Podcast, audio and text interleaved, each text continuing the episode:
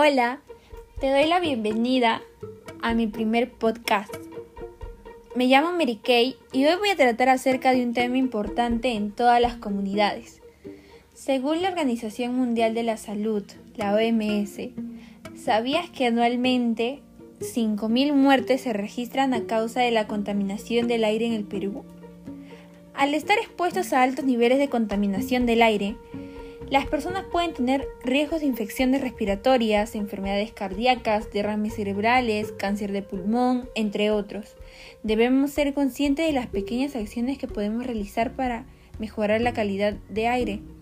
Es por eso que hoy te diré algunas medidas que podemos adoptar para contribuir con cuidados de nuestro aire y medio ambiente.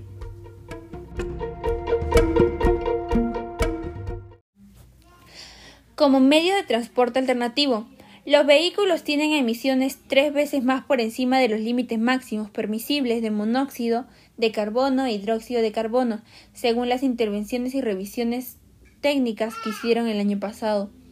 Es por eso que debemos procurar utilizar el transporte público, como el metropolitano o los buses. Por otro lado, si vas a recorrer distancias cercanas, es recomendable utilizar bicicleta o caminar. Estarás contribuyendo en gran medida a reducir las emisiones de contaminantes a la atmósfera.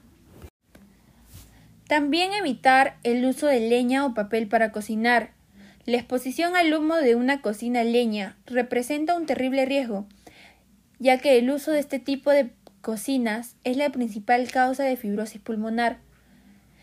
El 80% de personas que cocinan a leña por un periodo no mayor a 5 años están en riesgo para el desarrollo de la fibrosis y cáncer pulmonar. Estoy segura de que si todos asumimos la responsabilidad de cuidar nuestro hábitat, haciendo uso de las diferentes alternativas de solución que existen, poco a poco estaremos aportando nuestro granito de arena. Produce una inmensa tristeza pensar que la naturaleza habla mientras nosotros no la escuchamos.